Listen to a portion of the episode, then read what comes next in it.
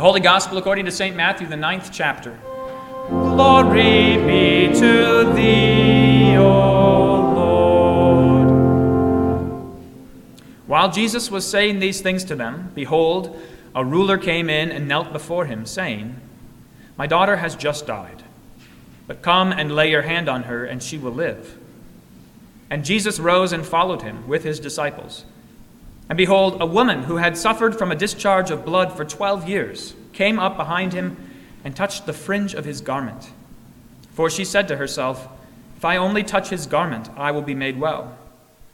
Jesus turned, and seeing her, he said, Take heart, daughter, your faith has made you well. And instantly the woman was made well. And when Jesus came to the ruler's house and saw the flute players and the crowd making a commotion, he said, Go away, for the girl is not dead, but sleeping. And they laughed at him. When the crowd had been put outside, he went in and took her by the hand, and the girl arose. And the report of this went through all that district. This is the gospel of the Lord. Praise be to thee, O Christ. Today's gospel lesson is one of those stories that appears in several of the gospels Matthew, Mark, and Luke. You know it perhaps, especially when you hear the name of the ruler who was concerned for his daughter. His name was Jairus. Jairus came to Jesus because his daughter had died. And while Jesus was on the way to help raise this little girl from death, he was interrupted. And the other Gospels tell us something more about that scene how somebody touched Jesus and he felt the power go out of him and he stopped the procession and said, Who touched me? And the disciples marveled at him. How can you ask who touched you? The crowd is pressing around you, people are touching you all the time. And he talked to the poor old woman who had been suffering for so long, who had sought the help of physicians, but they had only made things worse. He talks to her and he says, Daughter, your faith has made you well.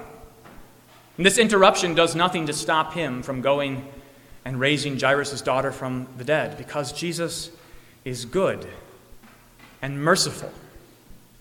And he rewards faith with blessings. He rewards faith with blessings. These characters in these uh, episodes from the gospel, Jairus and this poor old woman, they would have had plenty of reasons to stay away from Jesus. They had plenty of reasons not to come to him. For the poor old woman who was suffering from this flow of blood, he seems pretty busy. Jesus is on his way right now. He's going to help somebody who's dead. Perhaps I should wait. Perhaps I should stay back. Maybe he doesn't have time for me. Maybe he would consider it presumptuous. After all, maybe I'll just touch the corner of his garment. She doesn't want to get in his way. Or maybe they would have had reason to be skeptical. Yes, I've heard things about Jesus, I've heard about the marvelous things he can do, but there are lots of miracle workers, there are lots of folks pretending that they can cure diseases. Maybe it won't work. Maybe this is just a ruse. Maybe I'll just be made a fool. There has to be another way. There has to be another way for me to be restored.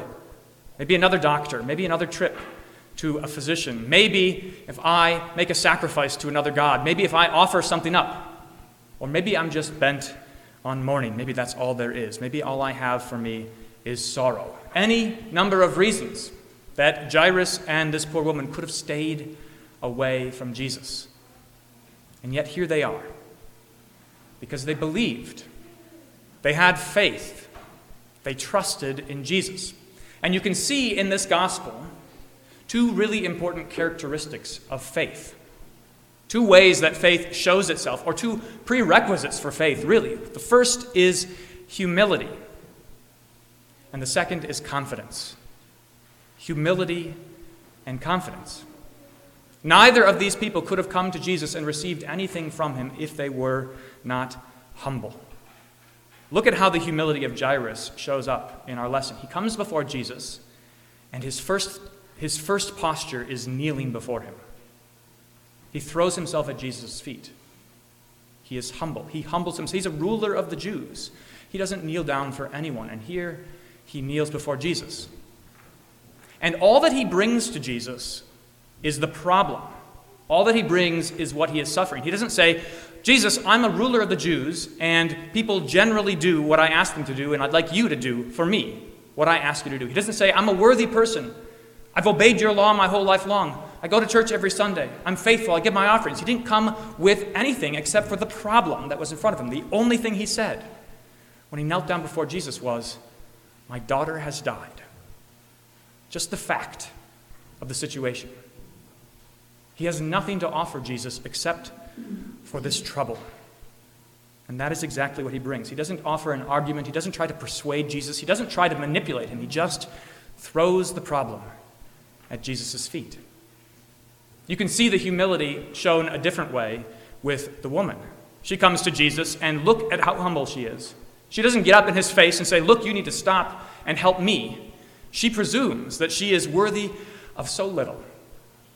And so she grabs just the corner of his garment. She's like that Canaanite woman who Jesus had a conversation with, and Jesus rebukes the woman, tells her to stay back, essentially. And that woman says, Look, even the crumbs from your table are enough for me. This woman comes to Jesus in humility, not demanding all of his attention, not demanding that he stop, not getting in his way, but hoping for just a little bit from Jesus. She thinks that her problem is not so severe that it warrants even a conversation. Let me just touch the corner of his garment. Humility is one of the characteristics of faith. It brings nothing before Jesus except for the trouble. It brings no claim for itself. It doesn't say, Look at how faithful I am. Look at how much I trust in you. It doesn't say, Look at how good I am or how worthy I am or how much I deserve this. Least of all, does it say, This is your fault. You fix this. You did this to me. You make it better. It just comes to Jesus with the problem. The only thing, the only thing to offer is your trouble. Now, that is true for you when you have various troubles in life, the kinds of troubles that we sang about in that last hymn. When you suffer, when you sorrow, when you grieve, when you are anxious, whatever it might be, bring those troubles to Jesus. That's an act of humility. Lay them at his feet. But most of all, bring this your greatest, most grievous trouble. Bring your sin to Jesus. That is to come before him in humility to make no claims for yourself, to make no claims about what you deserve or what he owes you, but to bring only your trouble. That's the first characteristic of faith, this humility. But there is another component, and it is so clear in both of these people. It is their confidence in Jesus, their certainty that not only can he help them, but he will. Their confidence in his mercy and goodness Listen to what Jairus says My daughter has died, followed with, Come and lay your hand on her, and she will live. Not a hint of doubt in what he asks of Jesus. Not a hint of uncertainty, but confidence that, yes, in fact, Jesus, laying his hand on a dead person, will raise that person from the dead. Jairus is certain of all the things that he's heard and believed about Jesus. They are true. He is the Son of God the one who breathed life into that little girl to begin with. So, of course, of course, he can restore her life. Or this woman, if only I touch his garment. What marvelous confidence. That even just the smallest bit of Jesus, even just the smallest corner of the clothing that he is wearing, is, is enough to give her exactly and everything that she needs. She comes to him in complete confidence. There's no uncertainty. There's no maybe this will work, or this might turn out, or I hope, I hope against hope that this will work out, but confidence. You can see how opposite that is to the way the world works. There's a story in the Old Testament about Esther, Queen Esther, whose people, the Jews, were under threat from a villain in the kingdom. They were exiles away from home, and Queen Esther was brought to be the queen of the king, King Artaxerxes. And here she was, and her people were about to be destroyed by this villain. And she was given the task by her cousin Mordecai to go and ask the king for help. But there's a problem with asking King Artaxerxes of anything. If you come into his throne room, he might look on you with disfavor. The odds are about even. You walk in, and if you have interrupted him, or he's just in a bad mood, you get executed. But if instead he raises his golden scepter and you come and touch his scepter, then he will hear you. But you don't know. Coming into his throne, you don't know whether he's going to raise that scepter or whether he's going to execute you. It's understandable why Esther was hesitant to go and talk to the king. Mordecai said to her, Who knows, Esther, it may be that you have been put in this place for such a time as this. Esther could have no confidence in that king, she had confidence in God. But see how different it is with Jesus. When you come into his presence, like Jairus and this poor woman, when you come into his presence, it is with no uncertainty whatsoever. You know how he thinks of you, you know his favor towards you, you know how lavish his love and how much he wants to show you mercy. There is no uncertainty whatsoever. You can be completely confident. He has even invited you to call him Father, to talk to him the, the way a child speaks to his dear father with boldness and confidence. Humility and confidence, these are the two aspects, the two characteristics of faith that you can see in Jairus and this woman with a flow of blood. But it's important to know that humility and confidence are not some sort of a formula. It's not like some sort of a magic, a secret password. That if you get these two things right, then you can have whatever you want.